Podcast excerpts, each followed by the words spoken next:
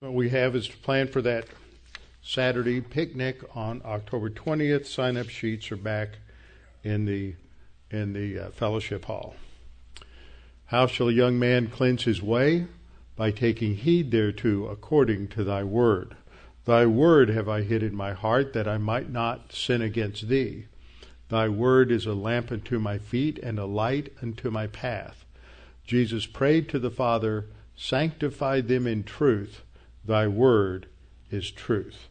For the grass withers and the flower fades, but the word of our God shall stand forever. Before we get started, we need to be spiritually prepared. Whenever we are getting into the Word, in fact, throughout the day, we need to keep short accounts. We need to confess sin if necessary in order to make sure that we are walking by the Spirit. So we'll have a few moments of silent prayer and then I will open in prayer. Let's pray.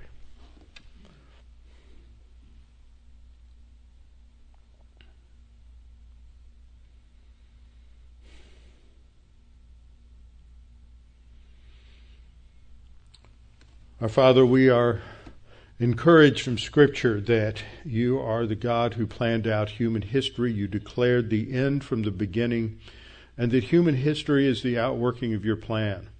And that as we look at the chaos around us, we know that in your plan there is a purpose, that all things work together for good to those who love God, to those who are called according to your purpose.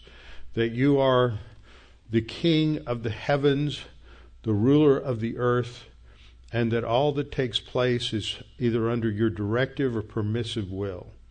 And Father, as we watch these things go past and we are concerned about our future, we can only think about what it must have been like to have been an Israelite in the late or late 600s, early 500s BC, to watch the encroaching power of Babylon and knowing what the word taught and having to be prepared that no matter what, we must walk with you. Father, we pray that as we study about the church tonight, that we may come to a better understanding of why we do things the way we do things, and that we may understand what the guidance that you've given us in your word. And we pray this in Christ's name. Amen. Okay, we're in 1 Peter chapter 5, looking at the first couple of verses. And in these verses, along with a passage that we looked at last week in Acts chapter 20, verses uh, uh, 19 and down to 28, uh, we have a clear reference to certain leaders in the church. And we've been studying this in terms of understanding how God has revealed to us through the Word how the church is to be led.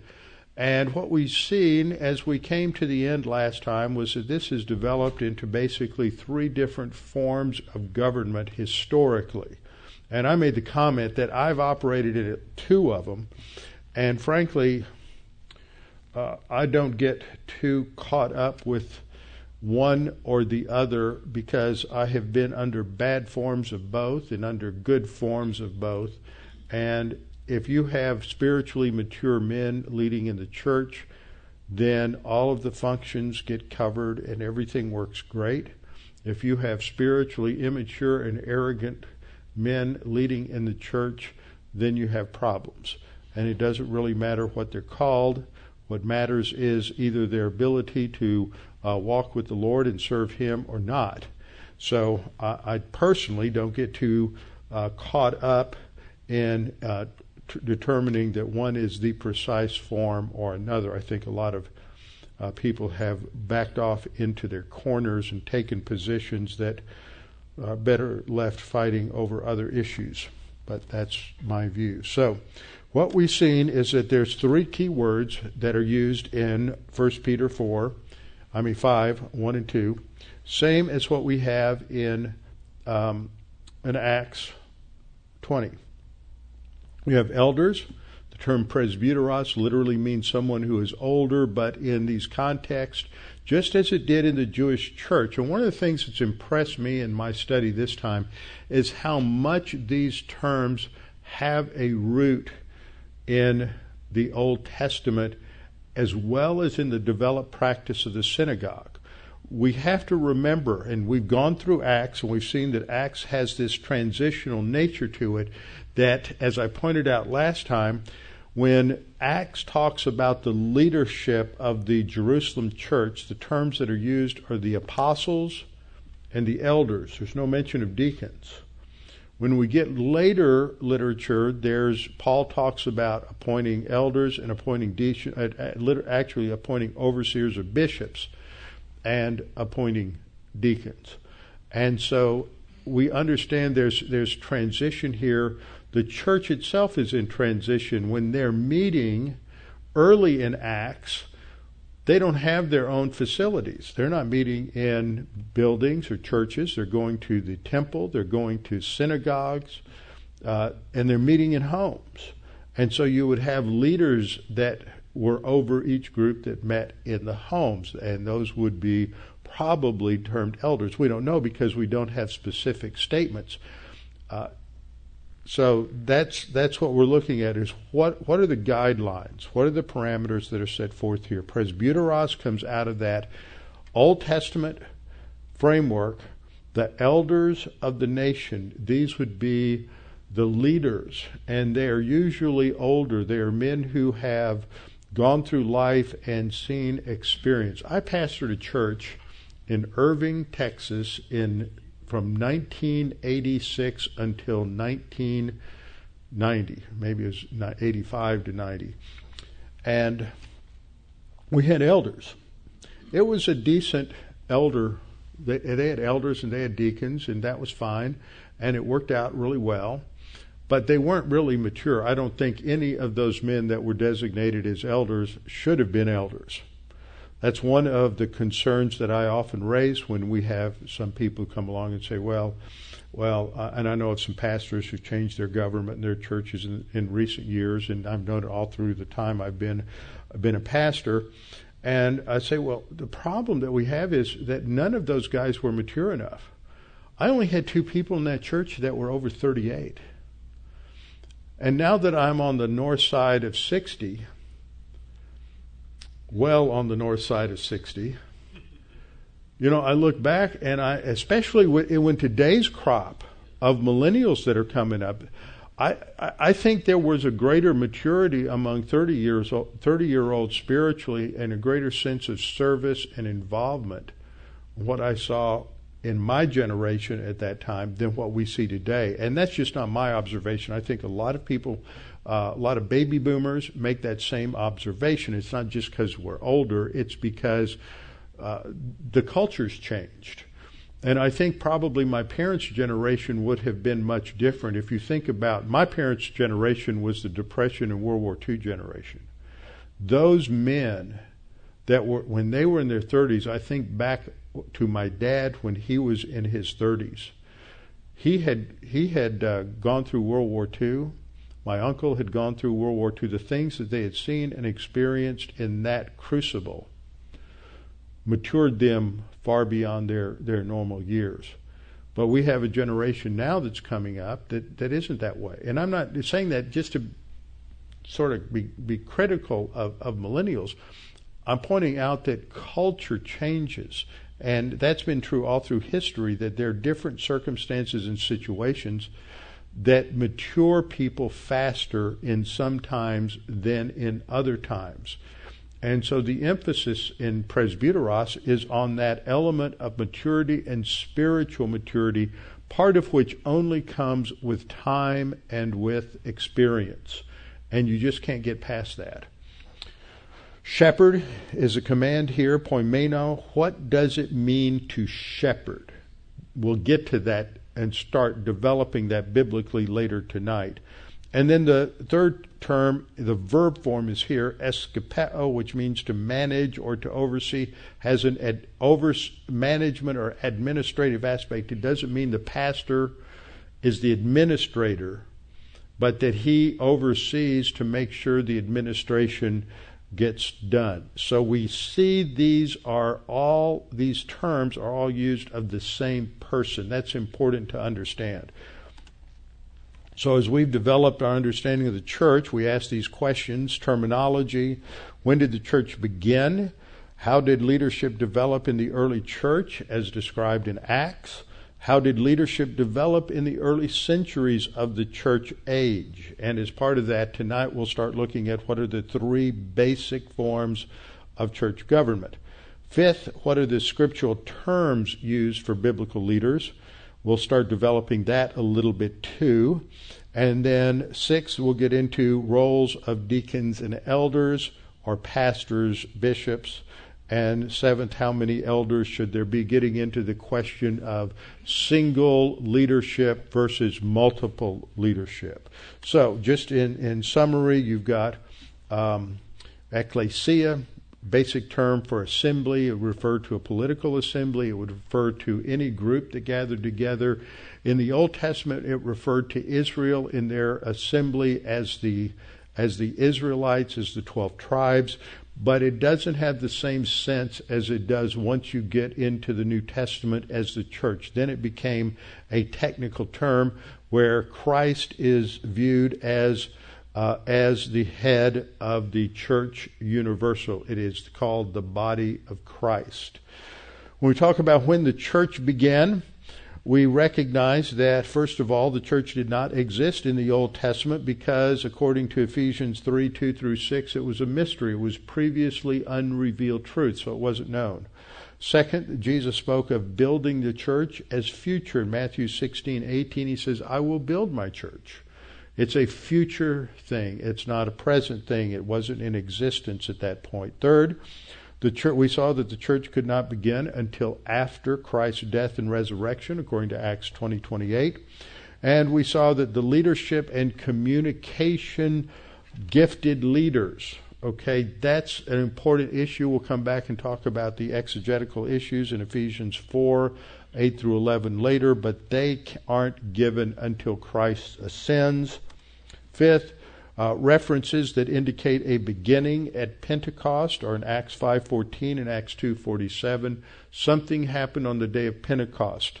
And what was it? That's point 6 is when the Spirit descends, when you have the baptism by the Holy Spirit which is for every believer, and every believer is indwelt by the Spirit, that's when the church age began. Not in Acts 9, not at the end of end of Acts, not with the salvation of Paul or uh, the expansion. It began when the baptism by the Spirit began. That deals with all the objections by the ultra or hyper dispensationalists. And then a seventh thing to note is that four groups received this gift independently in Acts each at the hand of an apostle, demonstrating that the apostles are the foundation of the church. You have the Jews in Acts 2, you have the uh, Samaritans in Acts 7, and then the Gentiles in Acts 11, and then Old Testament saints in Acts 19. That brings them all together into the one body of Christ. And what happens at the Samaritan Pentecost and the Gentile Pentecost, and when the uh, dis- disciples of John the Baptist are saved uh, because they understand that Jesus the Messiah has come in Acts 19, each of them receives the baptism by the Holy Spirit at that point, even though it's only mentioned in, uh, in three of them. So the next thing we looked at is how did leadership develop in the early church as described in Acts? And you don't have this revelation that comes down and with the church constitution saying you're going to have a pastor or you're going to have a a panel of elders or you're going to have deacons and that you set them up this way and that they function this way and this is your organizational flow chart and this is who's who's in charge and who's not in charge. Um, you don't have that. It develops with the progress of revelation. So that the early leadership, or the leadership of the early church, resided in the apostles. Again and again, it refers to things related to the apostles. Then, in the second point, we got to Acts 6. They, there was difficulty. They couldn't oversee all the details. They couldn't, they were receiving complaints that the Hellenistic Jewish widows were not being properly taken care of. And so they developed uh, a division of labor. They appointed seven men. They are recommended by the congregation, as it were, by the believers, and they appoint them and set them over the administration of the uh, uh, to the widows in, of the uh, Hellenistic Jews. Then, following that, just tracing it through, what we see is that Acts talks about the apostles and the elders. Doesn't mention doesn't mention deacons. We have passages such as Acts 14:23. We'll come back later to talk about uh, this issue when they had appointed elders in every church. That's the clear statement that there may have been more than one in each church, but it's not a mandate. It is what they did, and we don't know why they did that. Now, if you're coming at this from a preloaded Presbyterian background, you're going to say, well, that's because God wants multiple elders in every church, but that's not what the you're reading that into that text. Um, it's it, it doesn't it, it, deteriorates or changes so rapidly. Before John is dead, you've got the rise of the single single bishop, who is one of the elders, and he's the key leader. So uh, it, it's not something that is mandated. And I'll show you some arguments against that as we go along. Acts 15:2 it's apostles and elders. Acts 15:4 apostles and elders. Acts 15:6 apostles and elders. And Acts 15, uh, 22, apostles and elders. Acts 15, 23, apostles, the elders, and the brethren. So you clearly have these elders. Now, if we'll learn more about them as we get into the passages in Timothy and Titus. We looked at the passage in Acts 20, 17 and Acts 20, 28 that uh, reiterates the same thing. This is the other key passage. I think I misspoke and said Acts 20, 19 earlier, but this is a passage that's parallel to 1 Peter 5 1 and 2. You have elders, which is the predominant name given the leadership in a local church. But is this talking about one local church or is it talking about Ephesus, which was quite large, having multiple congregations, or eh, which would entail multiple pastors, and so all of these different pastors would have come down to meet with Paul. I think that is much more likely. Acts 20:28 says that they were made overseers by the Holy Spirit. The Holy Spirit uh, raises up leaders ultimately in the church, and their mission, their task, their purpose is to shepherd the church of God. Again, we have to look at what it means to shepherd. So we have these three terms elder, describes the office with reference to spiritual maturity. So it's describing the spiritual maturity of the individual. Uh, the bishop describes the function of the office, and pastor talks about his spiritual gift and role, which is to feed the sheep through teaching. That's the primary aspect of the of the metaphor. So what are the three basic forms of church government? Last time I talked about the first form, or started to, and this is uh, what was known as the episcopal, was known as the episcopal form of government. From the Greek word uh, episkopos, episkopos for, uh, for translated overseer or bishop, that becomes known. And this is the earliest form of government. For those who do not hold to an episcopal form of government, their criticism is, or excuse me, me I was getting that backwards. For those who hold to the episcopal form of government, they will say that those who hold to congregational government or to uh, elder rule or Presbyterian government are Johnny come latelys that no one held those views until the Reformation. So they would argue rightly from history that for 1500 years or 1400 years, the church operated under a uh, an episcopal form of government, but it moves beyond a, what I would call a simple episcopacy in the early church, which would mean a single pastor or single leader in the church as the ultimate focal point to uh, these other things. And part of that has to do, you, you, what, what gets blended into this is You get into questions of interpretation. You get they don't have a closed canon yet in in the early church. Uh, where are they coming up with these ideas? You know, lots of questions that gets raised, uh, and it's not clear and clean cut. So we're looking at this three basic forms of government. The three forms are the episcopal form, which will talk about the pastor as the bishop.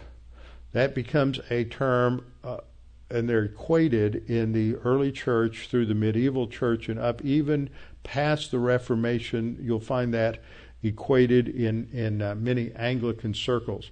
It develops by the third century to an, a hierarchy that goes beyond the local church, so that you get the development. Uh, the bishop becomes more than the pastor and then there's an archbishop, and then there's the cardinal or the and it, cardinals, and then the pope in the Western Church in the Roman Church, in the Eastern Church, in the uh, what we what is called the Greek Orthodox, or any of the Eastern Orthodox churches. There's the patriarchate, and you have patriarchs over each national uh, church. So you have a patriarch over Greece, over uh, other areas now. The Russian is the largest Orthodox um, uh, church denomination in the, in the world, but they don't believe in a single head of the church visible on the earth like the Pope. That's one reason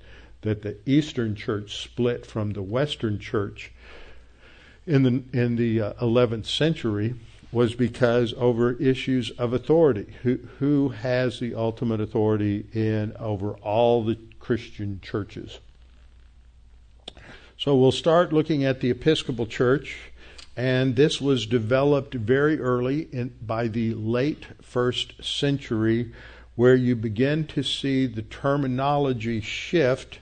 As I pointed out last time, uh, this terminology began to shift uh, late first century, early second century, to refer to the leader of the church, to refer to that elder, bishop, pastor person as the bishop. Okay, the episcopal, uh, episcopos.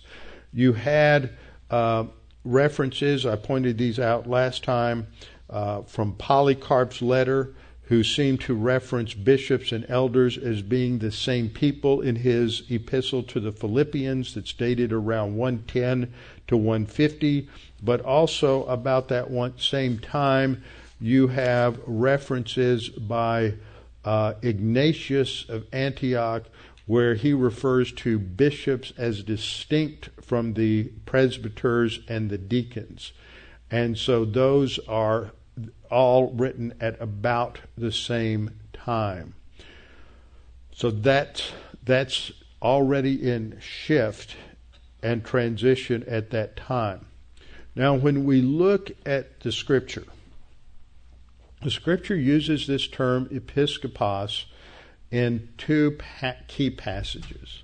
The first is in 1 Timothy 3:1, which we'll go to in a minute, and the other is in Titus 1 7. Now, in both passages, Paul is directing Timothy and Titus to appoint elders, and that is often taken as a model that that against congregational involvement or voting uh, for the elder or pastor, and I think wrongly because in my reading and my understanding of what's going on in the apostolic period and with Paul is these are his his men. They are his representatives. They're they're not functioning on their own authority. They are representatives of Paul's apostolic authority. The term that is used is apostolic legates. A legate is like an ambassador or representative. That's a term that is still used today to refer to a representative to the American Catholic, Roman Catholic Church from the uh, Pope in Rome. So they're apostolic legates. They had an authority that wasn't in them as a local pastor or leader, but as representatives from Paul and with directions from him. But what we see in Titus 1 7 is this statement for a bishop, an episkopos, must be, and notice he's blameless, he's a steward of God, he's a, uh, he is a manager, he's to administer, administer the church of God. He's not self-willed, he's not quick-tempered, he's not given to wine. Uh, not that means he's not a drunk. Uh, he's not. Uh, doesn't have a problem with alcohol. He's not violent. He's not greedy for money. But that comes in a context. And in this slide, what I'm pointing out is the that in Titus 1:5, Paul says, "For this reason I left you in Crete." giving him orders that you should set in order the things that are lacking. Paul had to move on, but he left Titus in charge, representing Paul's apostolic authority. And so he is the one who was to appoint elders. So this is a unique situation. It's not a pattern for the rest of the church that elders are appointed without congregational involvement. Because what we saw when we went through Acts is that, for example, in the selection of leaders, that there is a an emphasis on on the congregation. And we'll come back next time and look at some more passages on that. Uh, because there's a good support for it in Scripture that, that there is a significant role within the each church where there's a certain responsibility and authority given to the congregation in the selection of leaders and also in carrying out uh, and enforcing uh, church discipline. So, for this reason, I left you in Crete that you should set in order the things that are lacking and appoint elders in every city as I commanded you. And then he lists these characteristics. He's blameless, husband of one wife, he has faithful children, uh, not accused of dissipation or insubordination, for a bishop. So it starts off with an explanation for a bishop. What he means by that is that here the term bishop is a synonym for the elder. He is the overseer. So the it, it's the same same person, it's the same office. Now, when he's appointing elders in every city, some come along and say, See, you had multiple in every city. Well, you could have multiple leaders in possibly in every church, but you would have more than one congregation. This is early on. They don't have their own individual buildings, they met in homes. So these are the leaders that are being appointed, what we would call, I believe, the pastor uh, in every city. And then after that, it talks about them in the singular. That's the same thing we see when we get over to 1 Timothy 3 1. And 1 Timothy 3 1 and following, we see the qualifications. I'll come back later in our study and we'll talk about qualifications of the of the elder and the and the bishop but here he says that it's a faithful saying if a man desires the position of a bishop, he desires a good work. A bishop then must be blameless, the husband of one wife, temperate, sober minded, and good behavior, hospitable, able to teach. What we see in, in 1 Timothy 3 is only two leaders mentioned. One is the bishop, the episkopos, and the other comes in in verse 8, and that's the deacon. Those are the only two offices that are mentioned. The other thing I want you to notice here is that when it talks about the bishop, the bishop is in the singular. Doesn't talk about the bishop in terms of a plural.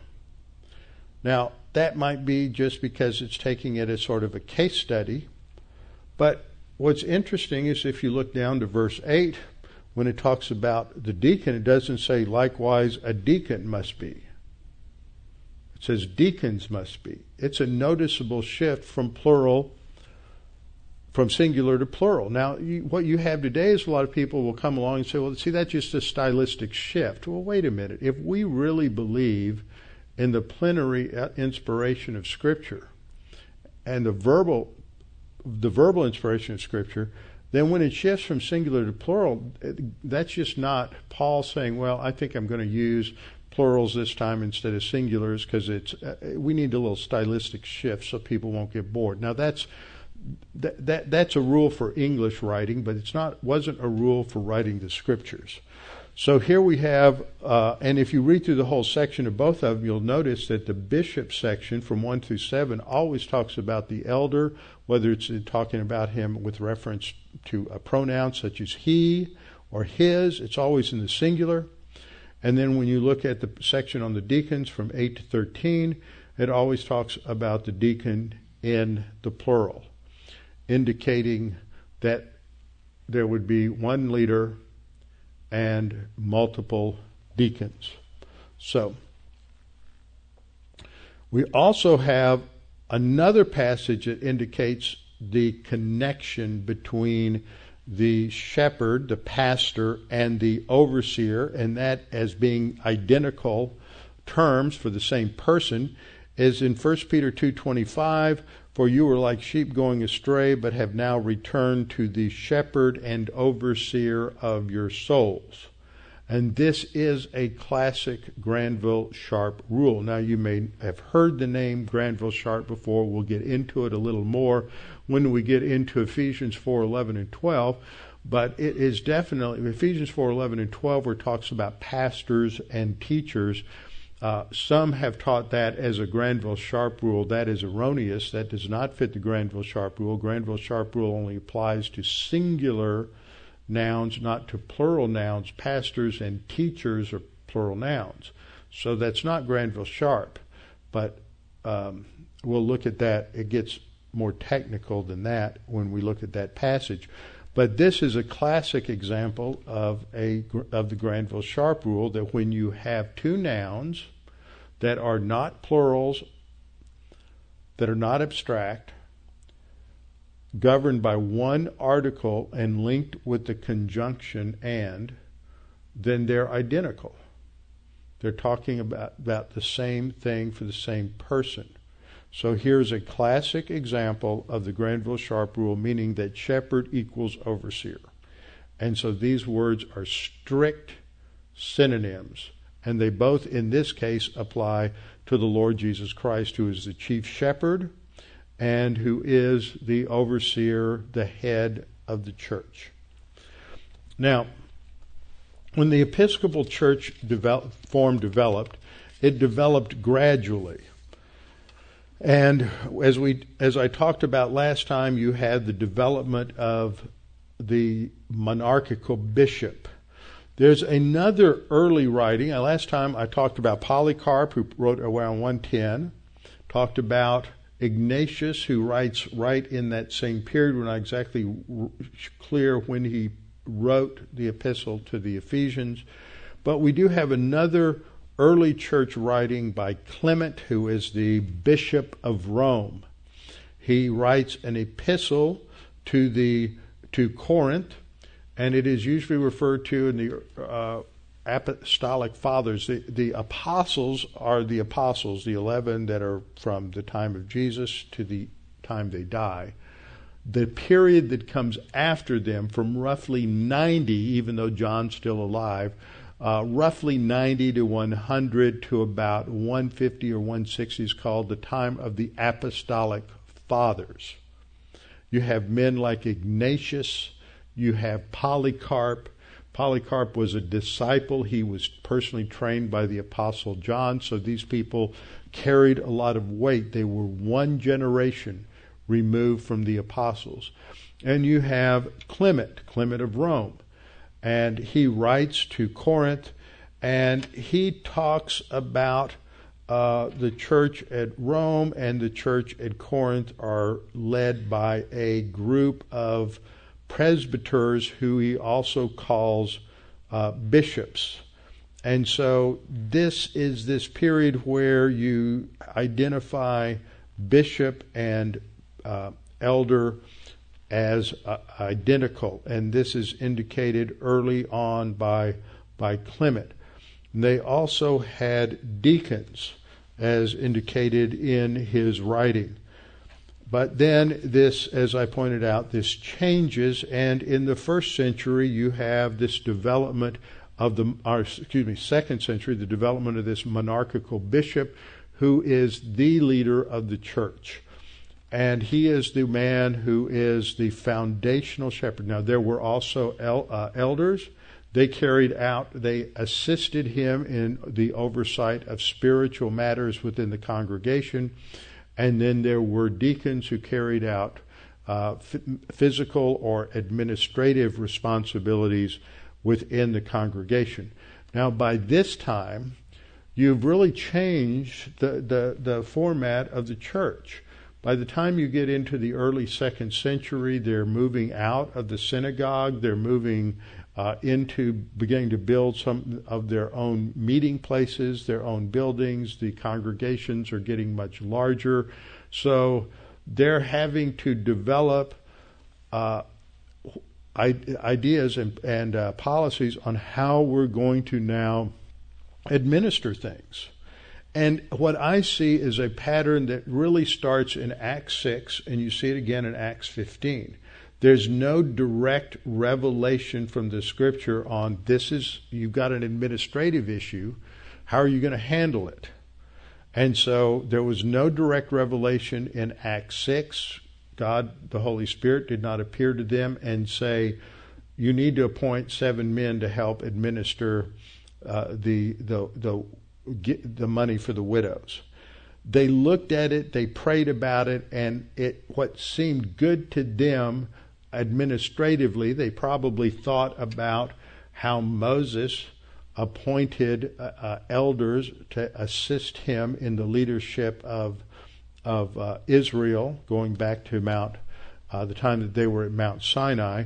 They're probably thinking about that as a as a pattern, and so now they applied that, and they came up with a way to to administer things. So uh, it worked for them. Every culture addresses issues of leadership and organization differently. And I believe that God gave us enough information here in terms of leadership to give us a structure that there need to be those who are spiritually focused in leading the congregation and those who are focusing on the administration. And I believe that there needs to be one man with one singular vision for the congregation.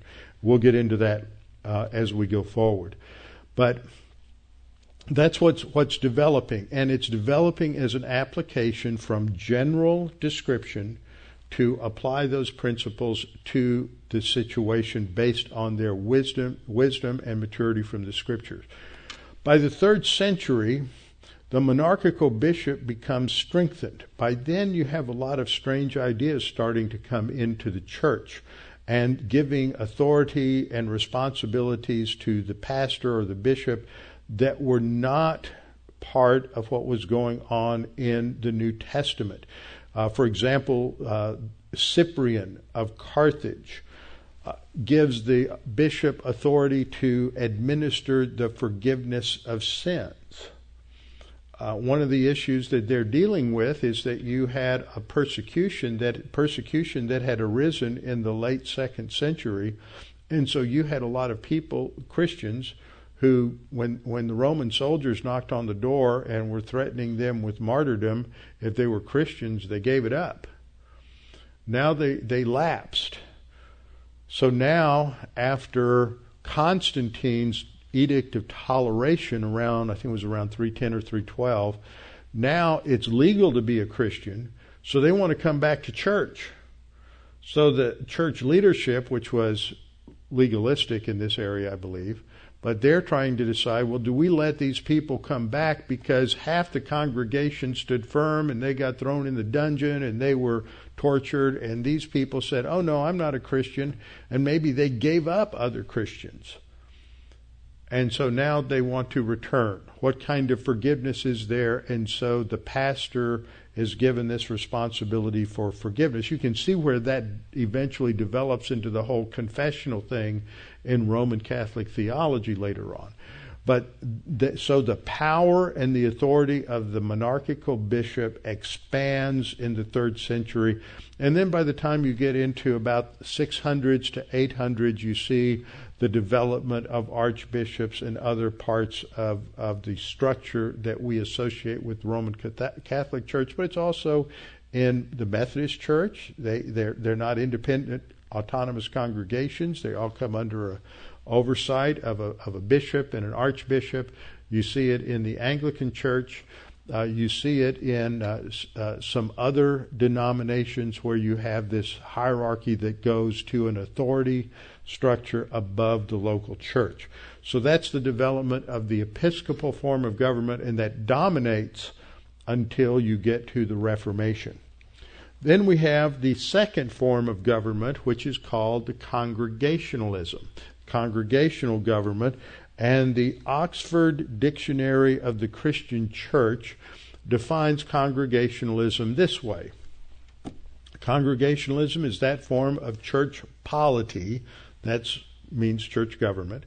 Congregationalism is that form of church polity which rests on the independence and autonomy of each local church. Now, let me just add something. You can have a Presbyterian church like some of you are familiar with a church here in Houston, Bethel Independent Presbyterian Church.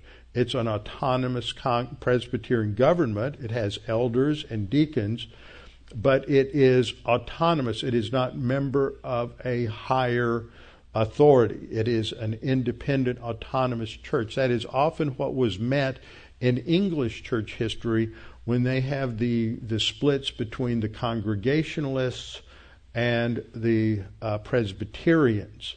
Presbyterians had a hierarchy that went beyond the local church. Congregationalists had no external hierarchy, but they both had elders and deacons. Okay? They, uh, they were Congregationalists, but they weren't necessarily Baptists. We'll talk a little bit about the rise and development of Baptist polity here in just a minute. So when we look at this, we see the rise of Congregationalism in English church history. And Congregationalism develops in two streams. One is within the, uh, what I'll call the Presbyterian stream, because as I just pointed out, you had those that had a hierarchy beyond the church. They were called Presbyterian. Those that didn't were called Congregationalists because they emphasized an autonomy. But then you had another stream that came out of the Reformation. Remember, the Reformation initially starts off in national church churches, so that you have in Germany, you have Martin Luther, who's the great reformer, and you have the development of the German Lutheran Church. Lutheranism expands and is taken into the Scandinavian countries, and so Scandinavian countries developed uh, Swedish Lutheran, Norwegian Lutheran, D- Danish Lutheran churches. You also had Lutheran churches develop in other national, but it's always identified within that that entity. That's why when you have the founding of the of, of America, you start you had Swedish Lutherans and Danish Lutherans and all kinds of other Lutherans, national Lutheran churches come to America. And now what do you have? You don't just have one Lutheran church, you have all these different ethnic Lutheran churches. And so that's why America has so many more denominations than anybody else, is because we, we, we had this, this flow that came from all these different countries in the 1500s and especially the 1600s and the colonization uh, uh, of America. Now, the so you had the Lutheran stream, then you had the in the Reform stream you have two groups. You had the French Swiss Reformation that's led by Calvin, and he is hired by the elders of the church at Geneva. A lot that is pinned on Calvin is not Calvin's personal fault because Calvin, and this is why I think this form of an elder government is not good. Calvin was under the authority of the elders so that they overrode his decisions. And I think that's a problem because if one man is the pastor, he's given a vision by God for his ministry, the exercise of his gift, and the local church. And as long as he is not leading them into some kind of false doctrine or some kind of heresy, he's the man whose vision you follow. You can't have 15 visions or 10 visions or 5 visions leading a company or leading a congregation because they become competitive. And then you have problems. I know of one congregation here in Houston that had a pastor for, uh, I think, at least uh, 30 years. And he was an outstanding pastor, teacher. He had his master's and doctorate from Dallas Seminary. And the elders had a vision for that church that they wanted to be a mega church like Second Baptist. And so they wanted to get involved in a large building program and they wanted to do this and they wanted to do that and he did not agree. That was not his understanding of how the church should operate. He was a man of great integrity, and so he took them through their building programs, but when that was finished, he retired and moved out of state as far as he could get from that church. You know who I'm talking about. Okay, and that church has had three pastors, two or three pastors since then. It's been a real problem because you have elders who see the pastor as either one of them or under their authority, and so you have this competition of vision. And I think that is an unworkable situation. I've seen that break down numerous times. So, but that's, we'll get back to talking about elders uh, later on. So, in congregational uh, government, you have the, also, I talked about the German Swiss, or excuse me, I talked about Luther, I talked about the French Swiss, and then you had the German Swiss uh, Reformation, which was under Ulrich Zwingli in Zurich. And he, those two merged together to be the umbrella or the stream of Reformed churches. So that impacts the Anglican Church, because under the reign of Bloody Mary, when all the Protestants are being burned at the stake, the leadership of the English church left and went to Geneva to go to seminary. When they came back, they brought all of Calvin's ideas back to England. You had John Knox, the Scottish Reformation, which is Presbyterian, and they had their leaders that were also trained at Geneva. And the German Swiss got trained there at Geneva. So that becomes you have Dutch Reformed, you have the Huguenot, in the Huguenots in France, they're French Calvinists, they're French Reformed. You have Dutch Reformed, you get the development of the German Reformed Church, the Swiss Reformed Church. All of those are roughly are Presbyterian with a hierarchy, and then within that, in England, you develop the Presbyterian congregational, I mean the congregational government with elder rule. Then you have the Anabaptists, and the Anabaptists started uh, really in in Zurich. You had men like uh, George Blaurock, Felix Manz, others that were there, and they came to Baptist convictions. Now, what that means is they came to understand that that infant sprinkling didn't do anything for them spiritually. That that was something that was introduced in the early church.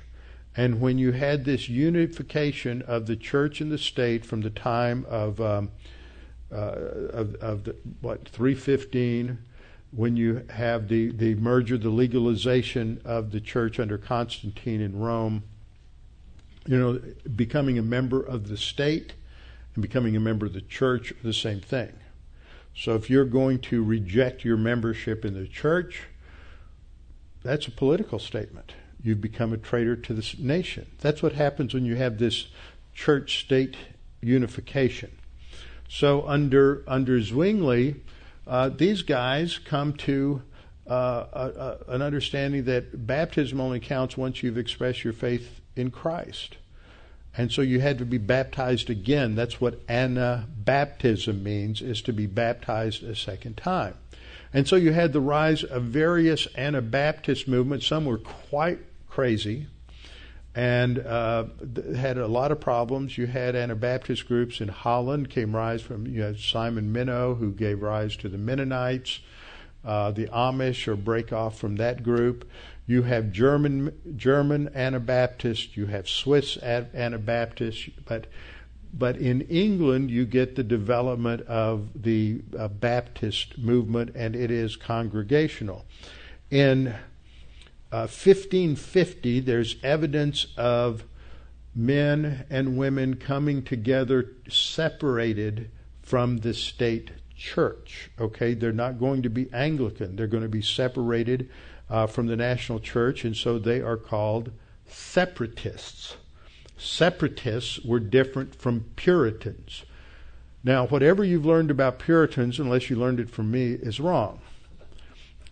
What, what the culture thinks of as Puritan is really Victorian. Okay? Um, Prince Albert was a prude. Okay? And Victorian prudery became identified with Puritanism. But Puritans loved to play cards, they loved to go bowling, they loved to drink beer. Um, but what they wanted to do was not leave the Anglican Church, but to purify it of any elements of Roman Catholicism. That's why they're called Puritans. Okay, they want to purify the church. Separatists left the church. They want to be biblical, they're independent, they're autonomous. And so one of the first ones was a man named uh, Robert Browne, who in 1582 wrote a book called, I love the, their, their titles are longer than some books today a, a book which showeth the life and manner of all true Christians. And then he wrote a second one called A Treatise of Reformation Without Tarrying for Any, and of the Wickedness of Those Preachers which will not reform till the magistrate command or compel them. There you go. And they get a lot longer than that. So, anyhow, but in those books, he emphasized that, quote, the kingdom of God was not to be begun by whole parishes, but rather of the worthiest, no matter how small or few they might be. And so he's emphasizing what he called the gathered church or small, independent, autonomous uh, congregations.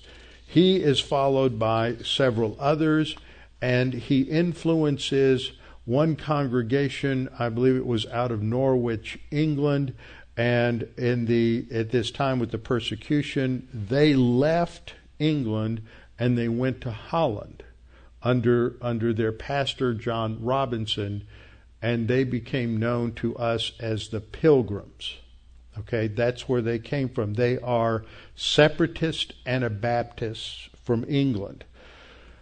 And then they came to America and they brought that church polity, that independent, autonomous congregationalism, where the congregation determines who chooses the pastor, chooses the leadership, and they are independent of other congregations. Now, how do you think that idea impacted the development of the United States of America? That's where we got our idea, really, of representative government. Uh, it wasn't they weren't really a pure democracy. Now my first church was almost a pure democracy because the, the, the 19 deacons in a church that was about the size of ours didn't want to make any decision that might upset everybody. So every time a difficult decision had to be made, we had to take it to the congregation and vote on it, and that was just crazy. So that is a congregational government that works badly, works inefficiently, and works poorly. But what happened in the development of um, of the church is you had a a group that came together, a group of Baptists in 1527 in Germany, who wrote a statement called the Schleitheim Confession, and they said, "We are agreed as follows on pastors in the Church of God." The pastor in the church of God shall, as Paul has has prescribed, be one who out and out has a good report of those who are outside the faith. The office shall be to read, to admonish, and teach, to warn, to discipline, to ban in the church, to lead out in prayer for the advancement of all the brethren and sisters, uh, to lift up the bread when it is to be broken, and in all things to see the care of the body of Christ in order that it may be built up and developed, and the mouth of the slanderer be stopped. The, for them, the pastor was chosen by the congregation. And they went on to say that the one who's chosen by the congregation is to be supported by the congregation so that whoever serves the gospel may, li- may live of the gospel as the Lord ordained.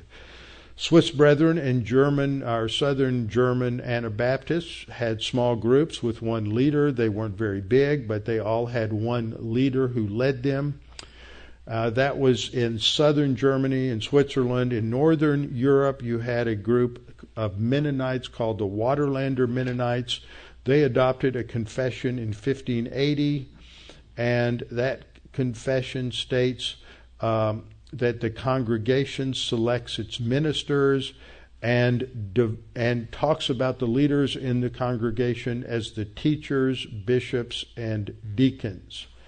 In 1611, in Amsterdam, uh, the same uh, themes are, are reiterated by the group of Anabaptists there in their declaration of faith of English people uh, in 1611.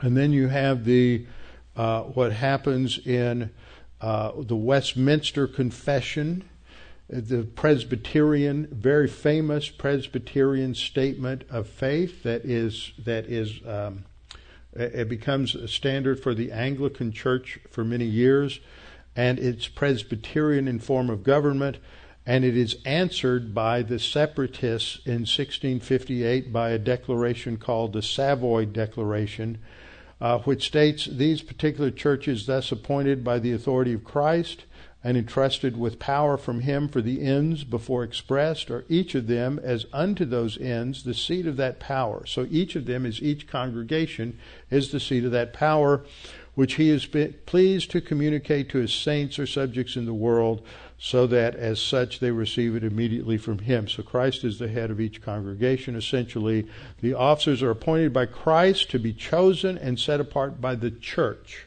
Okay, so the church determines who the, its leaders are. And at the end, it says they're called pastors, teachers, elders, and deacons. So they have they have uh, four. Okay, I've already talked about those. Then you have the London Confession of 1644, the Second London Confession of 1677, and these are foundational. If you're if you're a Baptist, you know all these things. This is where this or you should know these things. This is a foundation. And then there's a in the United States there's a confession of the, called the New Hampshire Confession. That's the base, basis for the Southern Baptist uh, faith and message, which is basically the doctrinal statement. Uh, although they say they're not a creedal people, it is basically what Southern Baptists believe. It's been revised three or four times since then. And in each of these, there is an emphasis on either elders and deacons or deacons and a pastor, but they all have singular leadership. Ultimately, they are led by one individual who's identified as the pastor.